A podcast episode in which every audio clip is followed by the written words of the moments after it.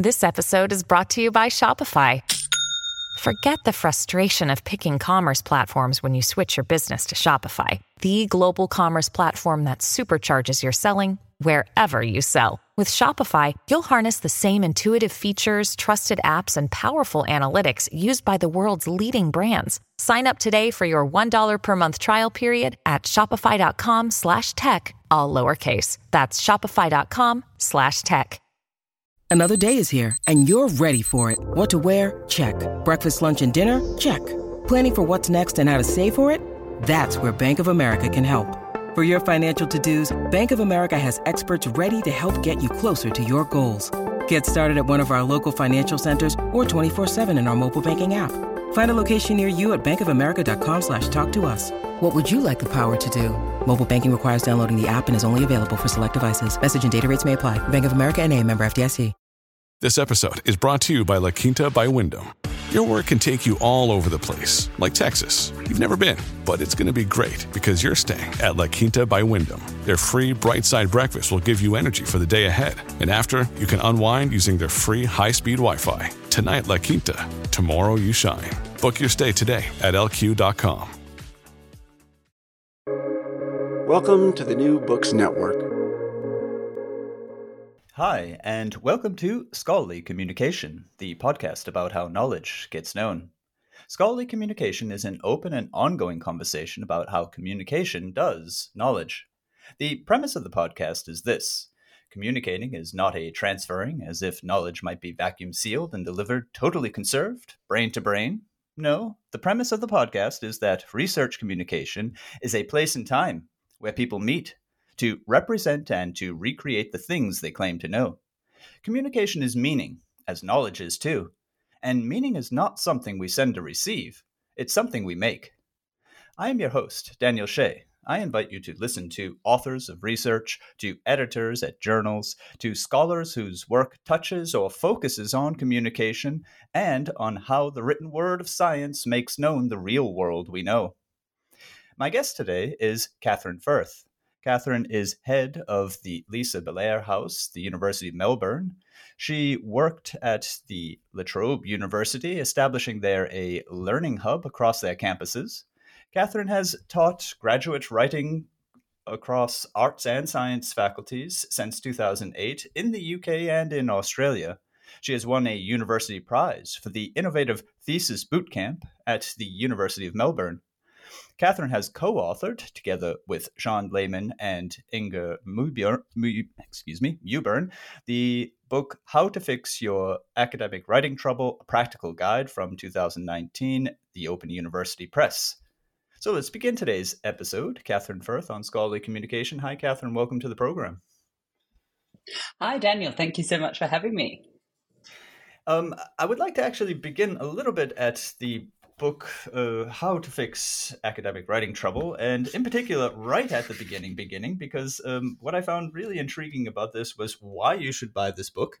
And this is right at the introduction, and it's certainly one of those things that, you know, genre wise, you can see in books that are, let's say, you know, guides of sorts. But what was really interesting was this idea that you were arguing for a mimicry to mastery, if I may quote, uh, approach to all of this. So instead of saying, well, this is exactly the steps that somebody may need to do, you were more arguing along the lines of this is the person that you'll need to pretend to become until you do become.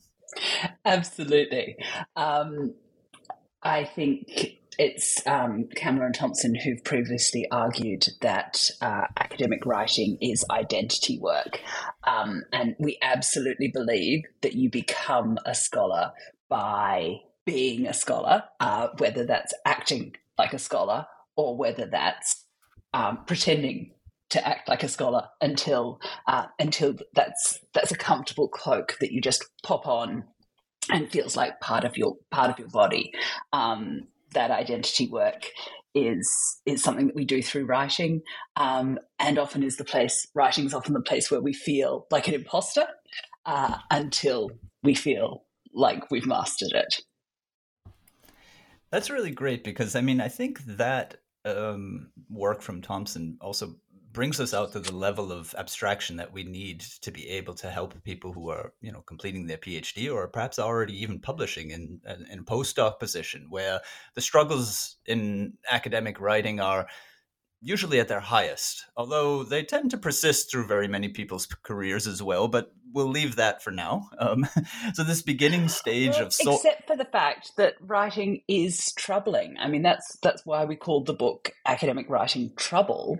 Is that writing should be hard because you're creating new knowledge. You're arguing that other people's concept of the universe is wrong to some extent, uh, and that we need to change how we understand the world. Um, so you know, if, if you're if you aren't troubled in the writing, if the writing doesn't cause you trouble, you're probably not pushing at the edges of knowledge um, and that that's actually something that uh, yeah so we, we, can come back to it but I, I, also do think that yes it does it does persist and it should persist because academic writing is expanding the known world yeah, very much so. I, th- I think you touch upon something really important there because I mean, what I was drawing attention to is this identity side that you um, were mm. referring to with the mimicry and, and, mastery. But on the action side, the writing as an act, um, in, in very many areas of, of, of life, I mean, if you think of creative writing or now scientific writing or ac- more generally perhaps academic, you're entirely right. I mean, this is really tough writing,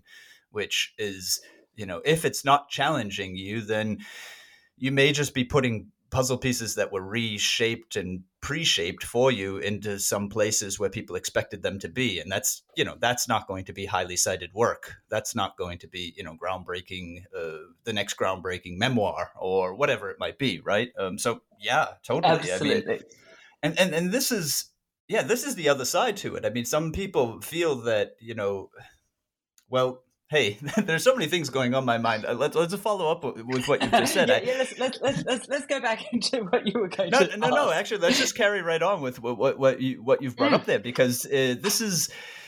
I think really where some of the problem comes as to how writing is trained or taught at earlier levels mm. because the, mm. the, the view is is that you know you can kind of close out the skill set you know as if it was you know, let's say equivalent to the way that you navigated uh, your department building to get to your laboratory just to take a silly example right? It's, absolutely it's, it's, there's a literacy version of writing which is really by the time you finished primary school you should be able to read and by the time you finished high school you should be able to write.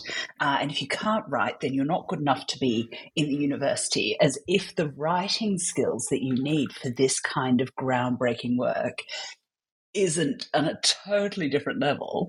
Um, yeah, but there's a sort of assumption that this is a tick box thing. If you've got your IELTS score that's good enough, if you, you know, finished school and, and got a good enough reading and writing score, then you know how to write. No, don't get me started on IELTS. oh my that's, goodness! Right. That's, that's that's a that's a totally different topic. I, that one I'm really going to leave because I mean it's it's it's really one of those yeah, pieces of that outside the scope. well, actually, mm-hmm. I mean, mm-hmm. just so listeners who are like, well, what's its problem? I mean, essentially, it, it really doesn't tell you very much about the English that you're going to be using, or um, you know, a snapshot of that sort is telling you nothing about yourself and your skills and thinking um, that I find of any worth when it comes to you know academia or science. Um, I don't know if if uh, those are the problems I, that I come would, to mind. I would agree. I would also feel that um, bizarrely, people who score well on the IELTS test and therefore you know have competency in English um, often don't come to academic writing feeling competent. So it doesn't give them any confidence in their ability to write well, even though actually they have just as, they often have more tools in their toolbox than native English speakers, particularly who are often monolingual, have often never learnt any formal grammar, have often never had any kind of um, thought about like how a sentence fits together or any of these things. And they, they sort of, there's this feeling of deficit um, that people, even people who've done well in the IELTS or who have good uh, English as a second or further language, um, there's nonetheless this real feeling that they're sort of starting on the back foot. There's no evidence that second language speakers do worse in passing PhDs, uh, do worse in you know getting published. Um, people sometimes make more snarky comments, but you know they can absolutely succeed. So I, I also I also have a, a problem with it because I don't think it does what it is supposed to do on the tin. Um, no, and, and and I think what it what it focuses on is it it focuses on a, on a sort of formalism. I think that might partially mm. explain the, the this lack of confidence that you're talking about amongst you know the the multilingual um, scholars or multilingual students because I mean if what you're getting tested on. I mean, just the idea of a test is already problematic for me. But if what, what you're getting tested on is how well you do, you know, I mean, you're really seeing how correct it is. And of course, then the whole view goes to, uh, yeah, essentially clausal features. And I mean, it, you're right. Explicitly, those students may be very good at all of that and could talk about it at length in a way that you know a L1 user never could. But the L1 user's advantage is not there. The L1's user's advantage, I would argue, is is is their functional approach to language that they have it as a use object. And I mean, that's one of those things that I find myself. I help, as my listeners will know, I, I help scientists write. That's one of those things that I find myself focusing on when I'm helping them publish is that he, here you've got this, you know, textual capacity in front of you. Make use of it. That's the thing. Because very often the view is, how do I do it right? Well, and you can't do it right. We're talking about knowledge that hasn't existed before. We're talking about uh, really specific, different, you know, when you're publishing in journal X, you need to use these features of, of kind of making it work and talking to this audience. Whereas when you're publishing in journal Y, uh, you're talking to a totally different audience. You need to use a whole, totally different use of uh, features because um, I think the point that you're making, and uh, something that I've been thinking a lot about recently, is how writing is a technology. It's not language. Writing is a is a way for us to build a sort of transfer of. Well, I, I think you said it better in the introduction to your point. It's a, it's a way of building a sort of mechanism to carry something of what I'm starting to understand about the world uh, over to you so that you can also start to understand what it is that I know and then totally disassemble it and build it in a different way to help you do your research. So it's just, yeah, it's, it's a completely, we're not asking people to write a perfect essay that we can then mark out of a 100. We're asking people to tell us about what they know, which is really different. Yeah, very much so. And, and in fact, I would go totally along with this technology approach. I mean, uh, uh, the systemic functional view, which which I sort of propose as as as mm-hmm. a very f- useful tool amongst uh, people who work together with uh, text, is this uh, or language in any way. Oh, meaning, I keep going broader, but, but but the point is is uh, this this idea of form calling out that hey language is actually you know multi-parted. And what we've got is at least speech and text and i think the view taken when it comes to a foreign language or any language really is the speech view which in our context of you know mm. academic writing scientific writing is not the right view.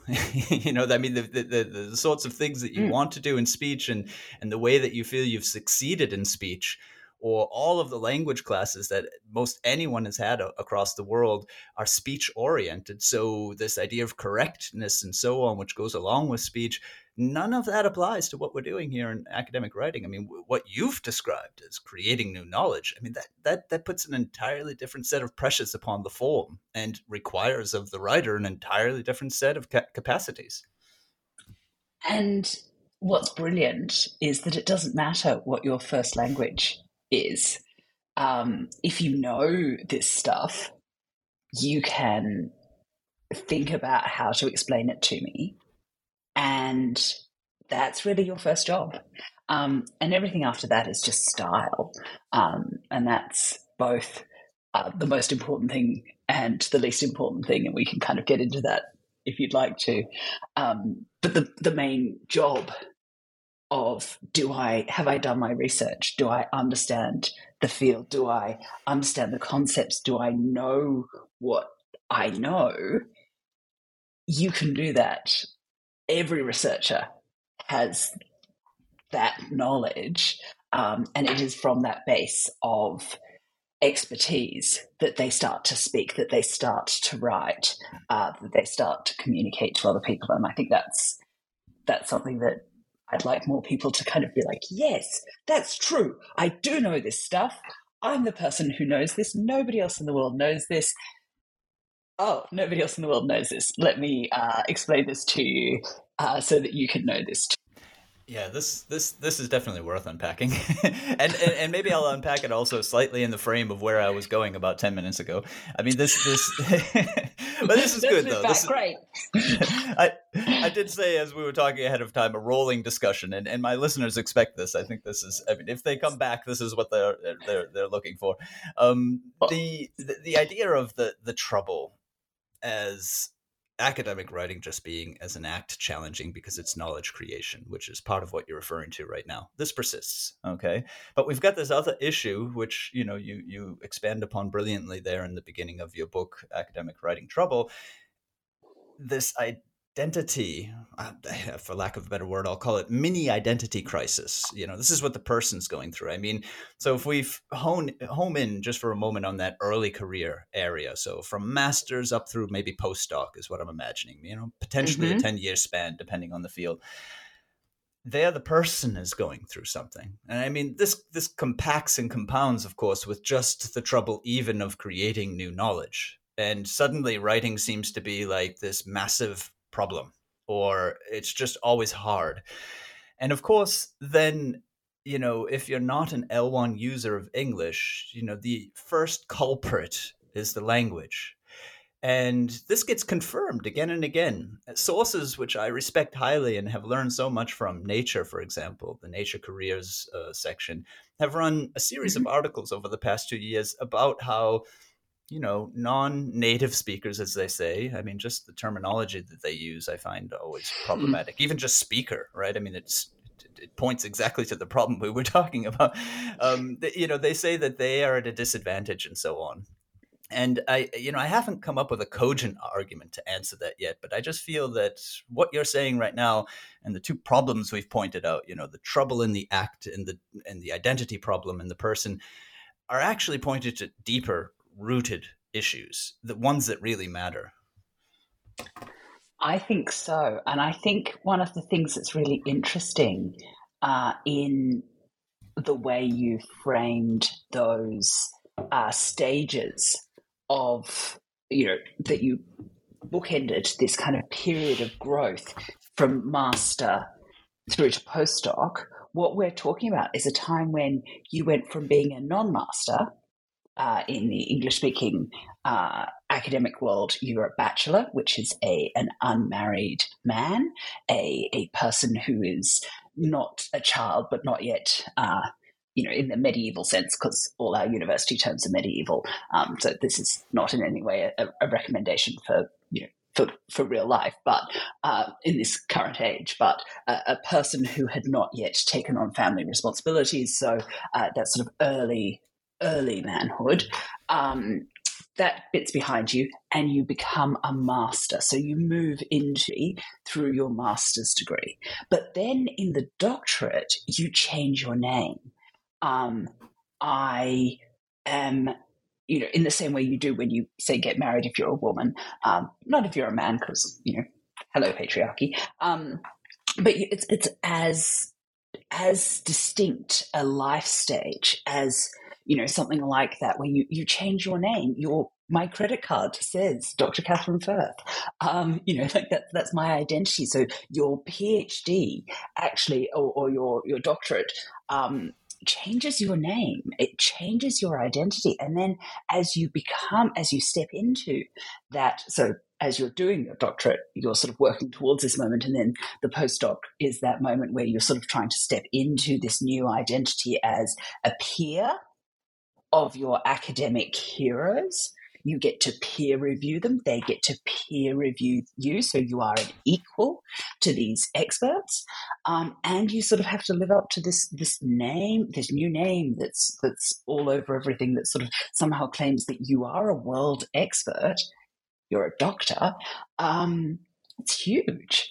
Uh, and so we've got this kind of this this stage where the ways we talk a breeze also map these uh, expectations about changing uh, who you are in terms of how much you know and how much other people should listen to you. Um, and that's kind of scary. When you need mealtime inspiration, it's worth shopping Kroger, where you'll find over 30,000 mouthwatering choices that excite your inner foodie. And no matter what tasty choice you make, you'll enjoy our everyday low prices, plus extra ways to save, like digital coupons worth over $600 each week. You can also save up to $1 off per gallon at the pump with fuel points. More savings and more inspiring flavors make shopping Kroger worth it every time. Kroger, fresh for everyone. Fuel restrictions apply.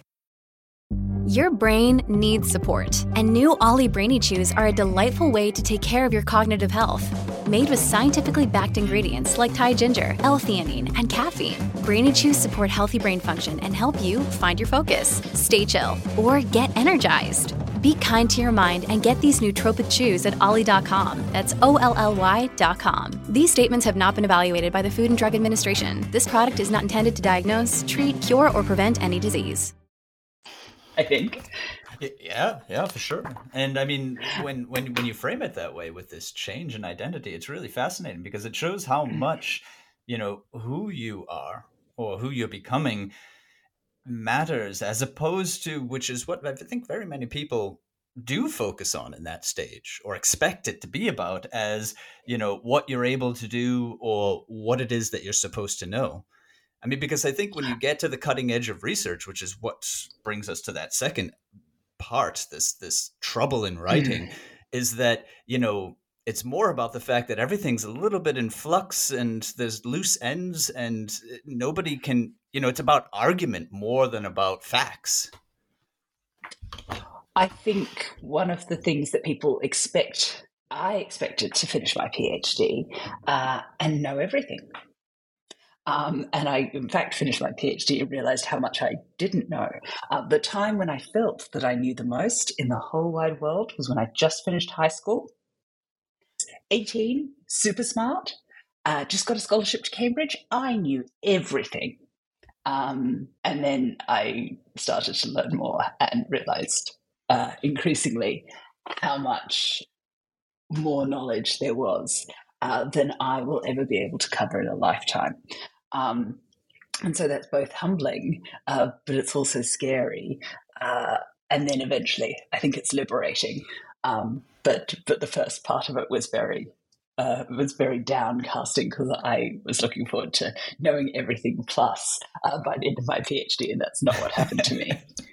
well, just think of also in your environment, um, and I mean, it's a nice example, and an example I think that very many scholars will look back on and, and, and identify with. But in your environment uh, around that high school age of yours, the older let's say more senior sorts of students or or the teachers that you might have had professors at that point then in in what they were seeing you know? Not that they were like looking down upon you but they they, they ah she's going through that phase you know what i mean? And i think that that's probably what's i think that's probably what's happening with you know like mid-career researchers looking at the work or the way of work or the way of being of their postdocs or even their PhDs in the lab. I, I often say lab because I think in scientific terms, I mean, I, I work together with scientists, mm-hmm. but it, it applies throughout academia. There's different settings, yeah. but um, but nonetheless, they they you know, and, and, and that's part of the reason why this podcast is here is to make these things transparent and to say them because th- this is happening, right? You know, a mid-career researcher, a, a or a more senior researcher, a PI in a lab in, in, in science is seeing these identity changes occurring amongst their researchers in the group.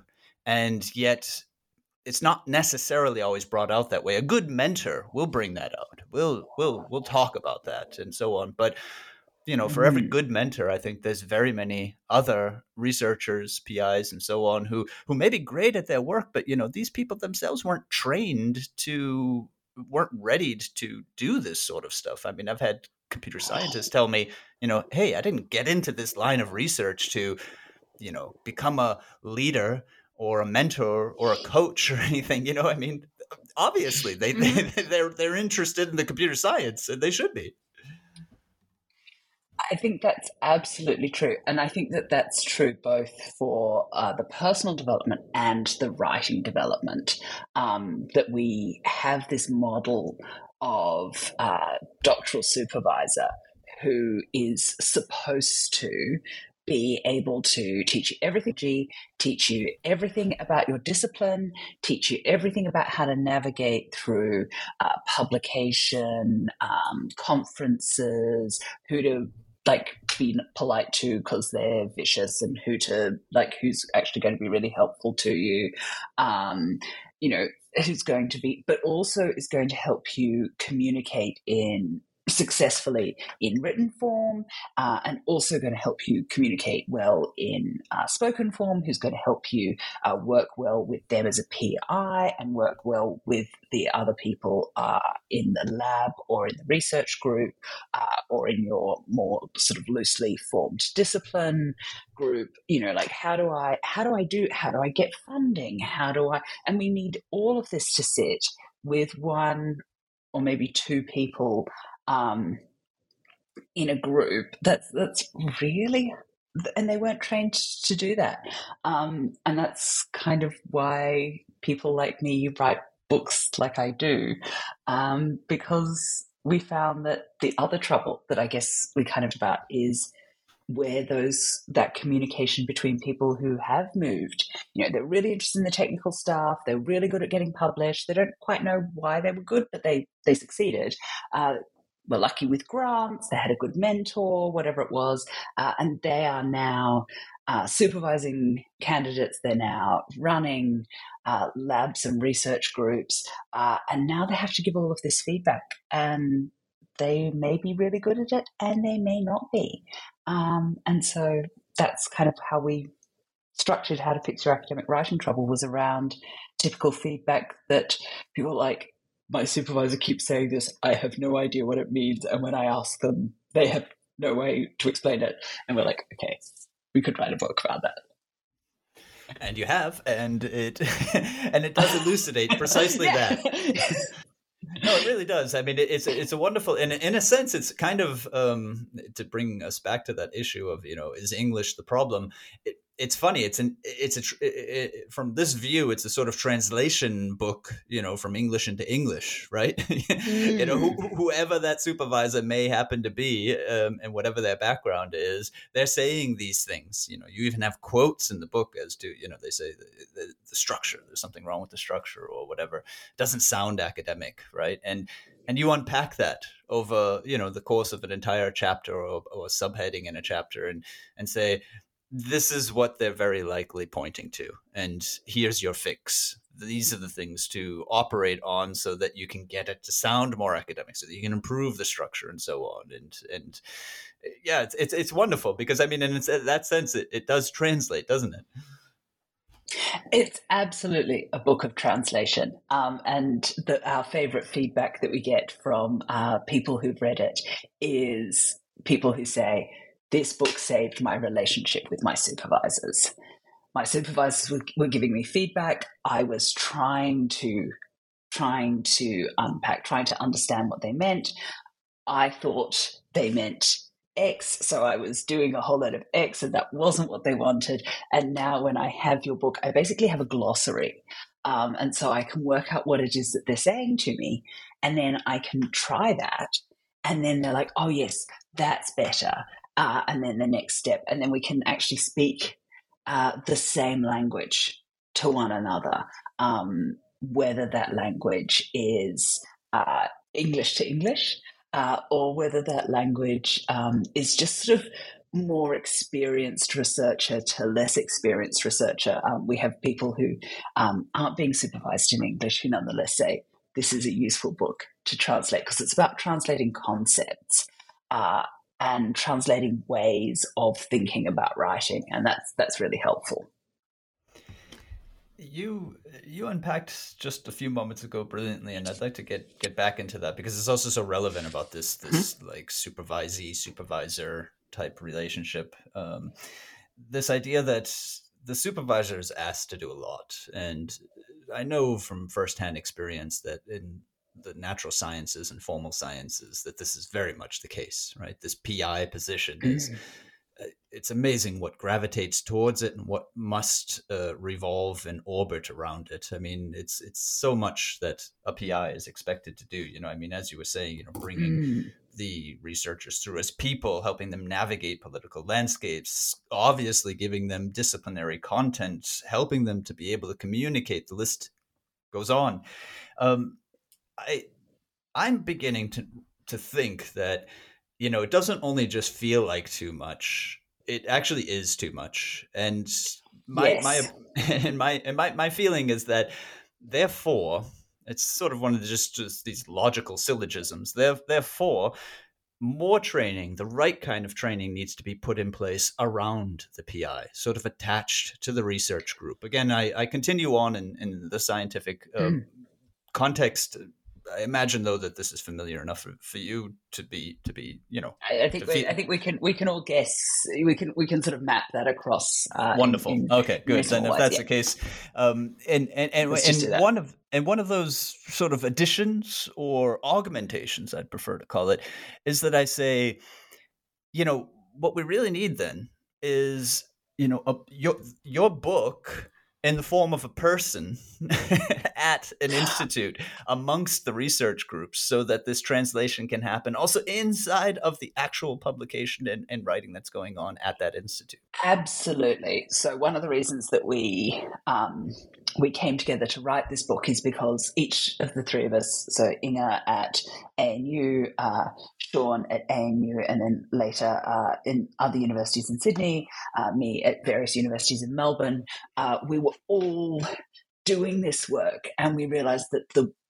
that we were needed uh, in so many rooms that we couldn't be in. So we, we wrote this book to kind of support uh, that conversation beyond us, but also this book is really generic. Give advice for, for science, technology, engineering, and maths. We do give advice for uh, humanities, arts, and social sciences. We do give advice for creative writing uh, PhDs, but like STEM is huge and has multiple disciplines within it and multiple writing uh, styles and you know even within people who are doing lab-based research.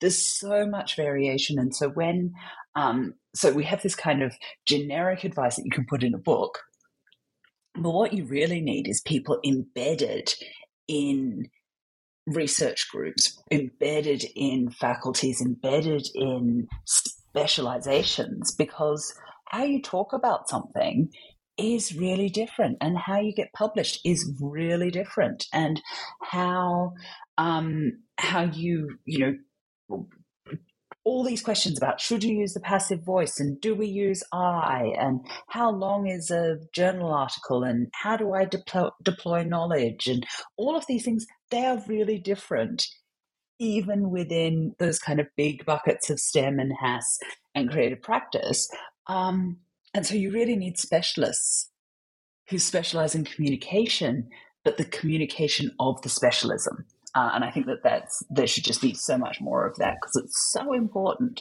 and it really augments the skills of the rest of the group. Yeah, and it's it's it's I have to say firsthand, it's a wonderful career for somebody who's done you know linguistic work or maybe even just English studies or modern languages, right? If you if you're fascinated about how language can be used, uh, I know I myself am just fascinated by what you know English does in the world. Mm. it just it just blows my mind again and again every day. And and if you you know are looking for a career, if you're somebody like that and you have that sort of background, I mean, these are the sorts of backgrounds where people say, "Oh, you know, what's that going to turn into?" Well, I mean, the publishing machinery and the studying machinery of STEM just alone, right, is massive and growing. I mean, the numbers are there. Huge. Just in the past 20 years, the amount of publication and the amount of researchers are just exponentially going through the roof. And in my opinion, just as you said, in fact, I've used that word embedded editor. I've often, called it, you know, I mean, but an mm. editor with a training component in his or her um, pack uh, because of editor the fact that in the proper editor sense, that is a person who contributes not just you know, commas and spelling, but because uh, that's a copy editor, but somebody who helps shape the writing. But you were saying I interrupted you. No, uh, this this is entirely uh, relevant. What you're saying. I mean, this is, uh, yeah, yeah, an editor in in a broader sense. I've always been looking for a word. In fact, the word I've hit upon has been textician, kind of like Ooh. lab technician.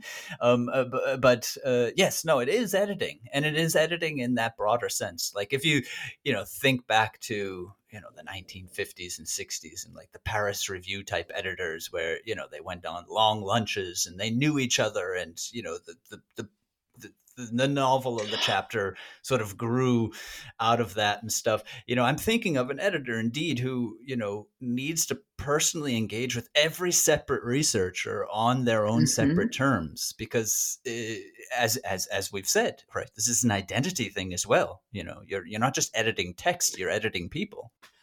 Absolutely. Um, and in fact, in creative writing, uh, particularly in fiction writing, editors still do that. Editors will give the kind of structural feedback uh, that you would expect from a supervisor. Uh, that is really normal that your editor co develops your novel with you. Um, whereas, yes, it, often we think of editors as having these very limited roles, but but that's still the case uh, for creative writing that the editor has this huge intellectual uh, contribution uh, to the piece. And I, I, think thinking of ourselves as editors uh, in that more expansive sense can really help writers see that there are people you could go and talk to uh, about the challenges of writing, not because your writing is bad and you need to be fixed or corrected, but because your writing is troubling or uh, challenging, or you want to explore something new in, through your writing, uh, and that that person is the person who can help you unlock that. Yes, uh, I mean the trouble is is is a wonderful word for it. You know, I mean it's not because it's incorrect; it's because it's troubling, just as it should be. And mm. you know, I mean, one of the best pieces of feedback that I've gotten over the years that I've been doing this um, at universities here in Germany is that my presence gives an address to communication in science at that institute mm. or in mm. that in that department and and it's like a a person slash place to turn to and of course that person ultimately remains the pi right this is the last author on these mm. these papers but I return again to this idea that you know it's it's not happening enough. I mean, every PI will you know complain that you know they want to actually do more of the editing, right? They can't. It's mm. it's, it's it's too fast. There's too many people. There's too much going on, and it just leads to you know unnecessary tension and stress and not enough training. Which is why I say you know, as as we started off this this this vein in the in the discussion, the research training needs to be somewhat rethought and and this would be one of my let's say humble solutions mm, I, I absolutely agree and i think that one of the things that i find really interesting um, in research training is that uh, this feeling of deficit is often also a feeling that PIs have, either around lack of uh, specific technical knowledge about writing or about lack of time or um, a sense that you know they like they know good writing when they see it, but if the writing isn't good, all they can say is it's not good. Uh, they can't kind of fix the writing, um, and so I often find that I give the same tools to emerging researchers as I do to supervisors. And both of them are like, oh, I can see how I would use this tool to um, open up a text or to build a new layer of text or to you know unlock uh, another level in in how we're making this text work uh, which is why the front uh, image on this book uh, is a sort of Swiss Army knife of um, pens and erasers and paper clips. And, and, we thought very hard about that image uh, but that's the image that we're kind of doing is is, is tooling up um, PIs because they're busy uh, and what they need is a pocket full of multi-use tools. But really, what they need, uh, and much better than a book, uh, is an expert who has a toolkit uh, of their own that they can uh, then bring and share and, and um, upskill everybody in the department. It's yeah. At Evernorth Health Services, we believe costs shouldn't get in the way of life-changing care, and we're doing everything in our power to make it possible Behavioral health solutions that also keep your projections at their best? It's possible. Pharmacy benefits that benefit your bottom line? It's possible. Complex specialty care that cares about your ROI? It's possible. Because we're already doing it. All while saving businesses billions. That's Wonder made possible. Learn more at evernorth.com/wonder. I, I love the image, and I love the fact that it's brought back in throughout the text with this metaphor of the Swiss Army knife. Um, and yeah, I mean this this this book stands in for in print form the idea that, as I said, you know, I would I would sort of uh, endorse for person form, if you like. But but but let's let's also get con- concrete in in your own vast experience in this area. Um, you know, for over ten years, you've been uh, working closely in the area of graduate writing. Um, you've you've you've helped establish a, a learning hub, for instance, at uh, La Trobe. You've you've won awards for your thesis boot camp. Uh, bring us into some of your uh, professional experience with maybe anecdotally, however you like, an illustration or two of some of these more high level concepts that we've been talking about.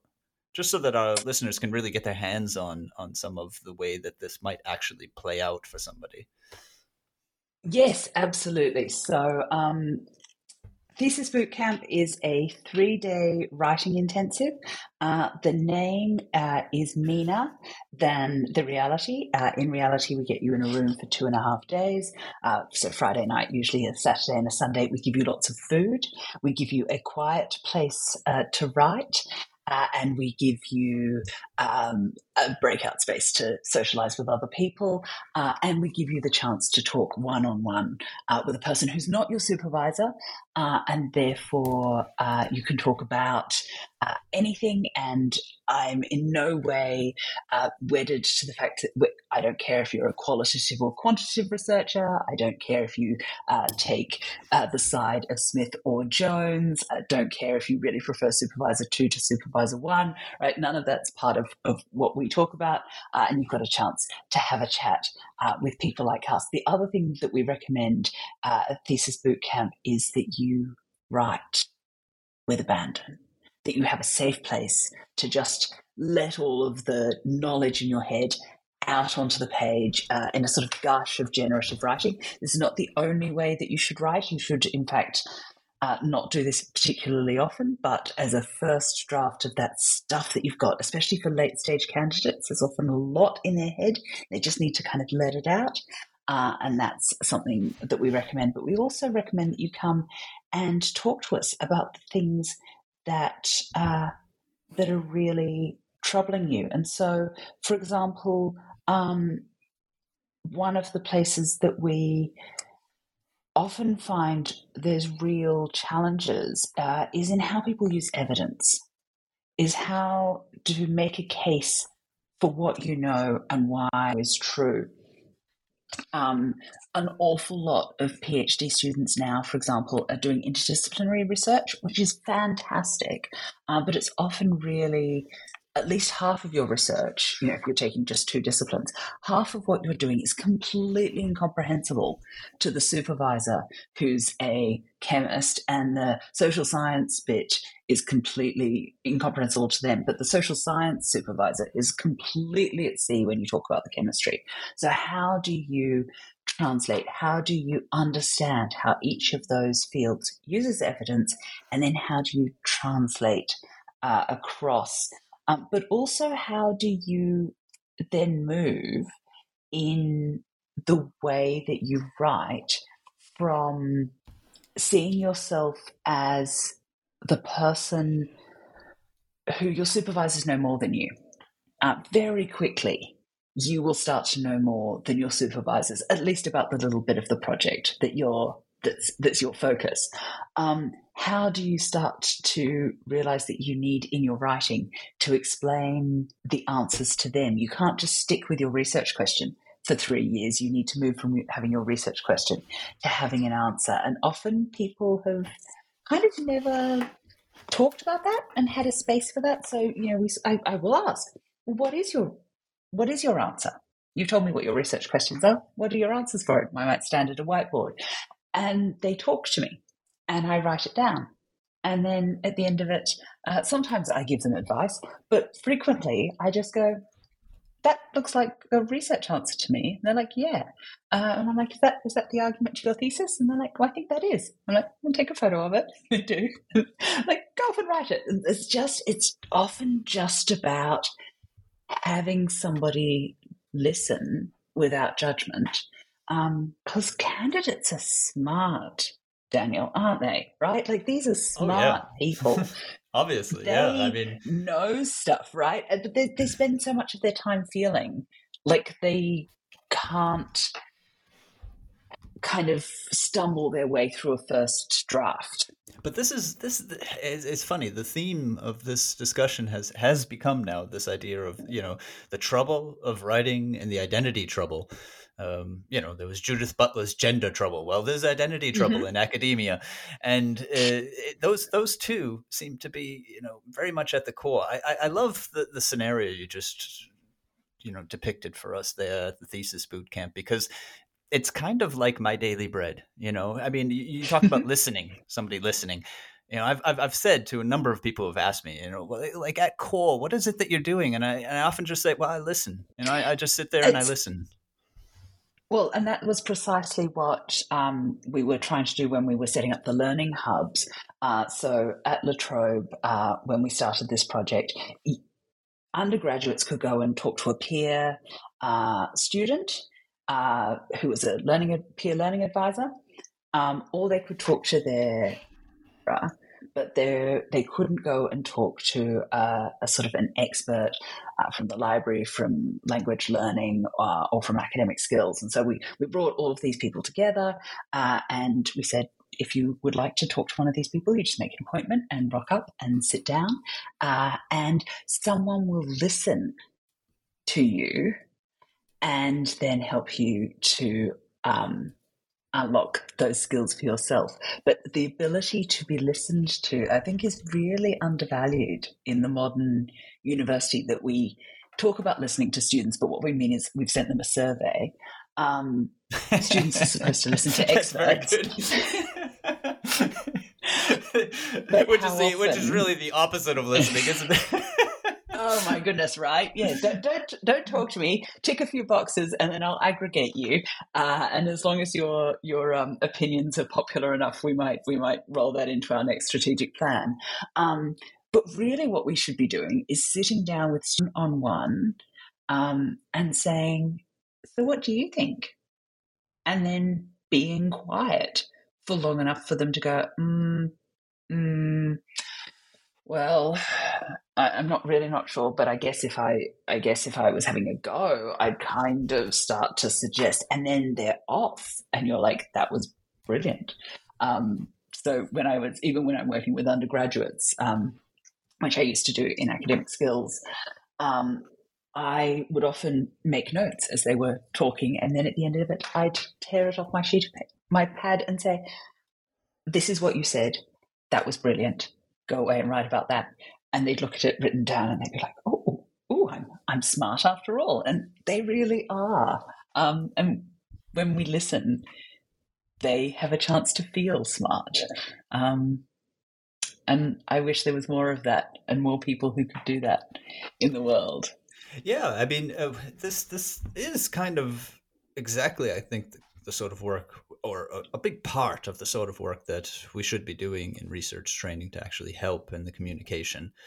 and I I think that let's say I have a bit of a theory as to why some of it is not happening. I mean, there's all kinds of problems in the way. I mean, the survey example that you give is is clearly an administrative, systemic kind of problem, but I think there's also rooted, let's say, even in a research group culture, a problem that is more disciplinary or um, let's say knowledge based, and that is the misconception that you know if you have handle on the technical side if you're well within the details of you know molecular biology or machine learning computer science and so on that mm-hmm.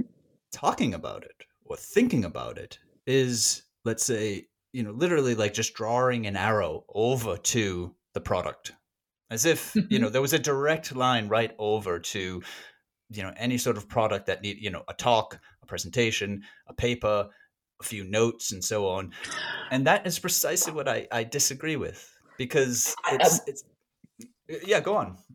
Oh well, I was going to say this is this is actually exactly what we're thinking about at the moment. So we're we're just proposing a second edition of How to Fix Your Academic Writing Trouble to our publishers, and one of the things that we want to uh, include in the new book is is thinking about uh, the question of generative AI, uh, which is, I think, for many many people are imagining that what that's going to do is enable us to just draw that straight line. I've got the knowledge, lump. It gets spat out as a sort of communication object with no sort of let the computer do the work because it's it's not uh, intellectual work. It's not judge, critical judgment. It's not identity work. It's not human to human work. It's just, you know, if we just press a button, um, that's how it should be working anyway. And now the computers will actually do it. And of course, that's that's not correct um, either. In and it never will be that way right? you know, I mean, it can't. I mean, yes, it, it, it, can't for two reasons. I mean, the first reason is at least in the large language model approach uh, to mm. generative mm. AI, it's only you know running, let's say, statistical weights of you know values probabilities and so on so that this this has nothing to do with mm. thinking but on the other hand if if and this is the writing trouble you know this really is a motif in our discussion today the mm-hmm. writing trouble issue is as you say you know generative in an entirely different sense, right? You're making new knowledge. Yes. And therefore, there is no tool to turn to. You know, the best technology we have is your own brain. And you can afford your brain of a memory skill, which is text, that is, you know, wonderful at keeping things in place, but it's still your mind which needs to work through all of this. uh, and, Absolutely, and, and, that it is thinking, that writing is thinking.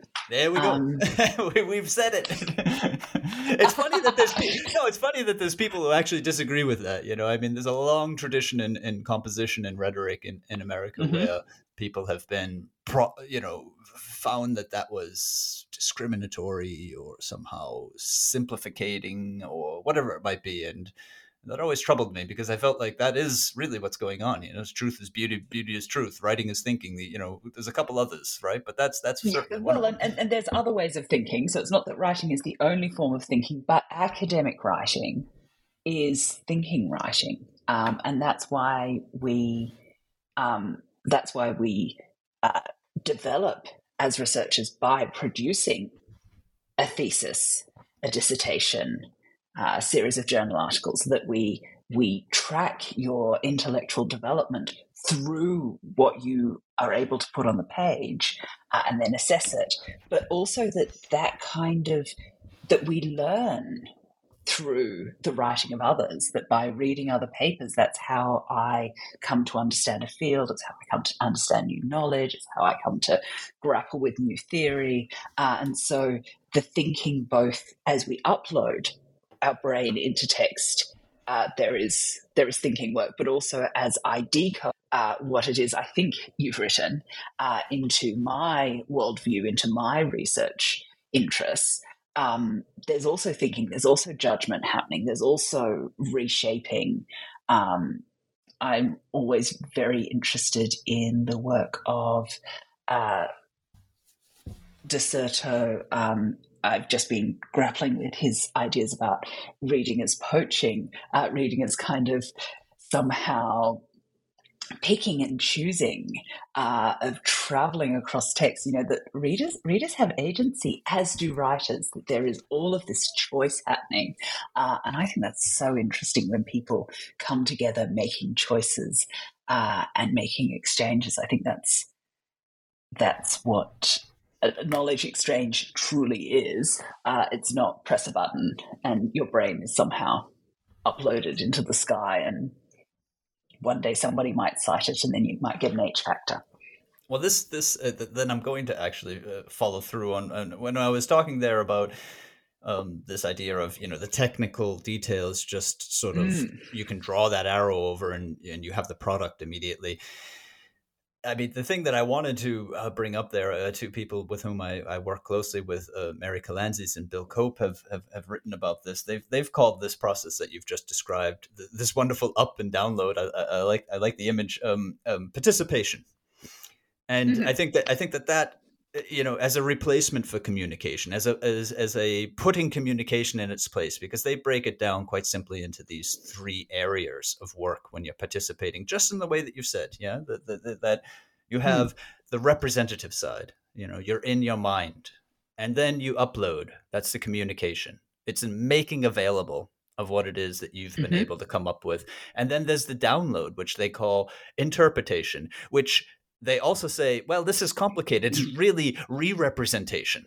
So it's it goes that far as to be mm. then the next step in a further participatory process. So, you know, the two ends, you know, what people talk about this communication is literally, you know, very often a physical object. It's it's a digital composition, or it mm-hmm. may even still in some places be paper you know but that's not mm-hmm. that's not the way it very much is today you know but it, in any case it has an object sort of character about it and just to throw in mm. another term i've i've been proposing now for some time on this uh, podcast this idea of scientific reading I mean, mm. you know, reading mm. gets reading in our circles gets just entirely over. I mean, if writing is simplified, then reading just gets ignored, right? you know, much it, it, it, more so. Yes. Yeah.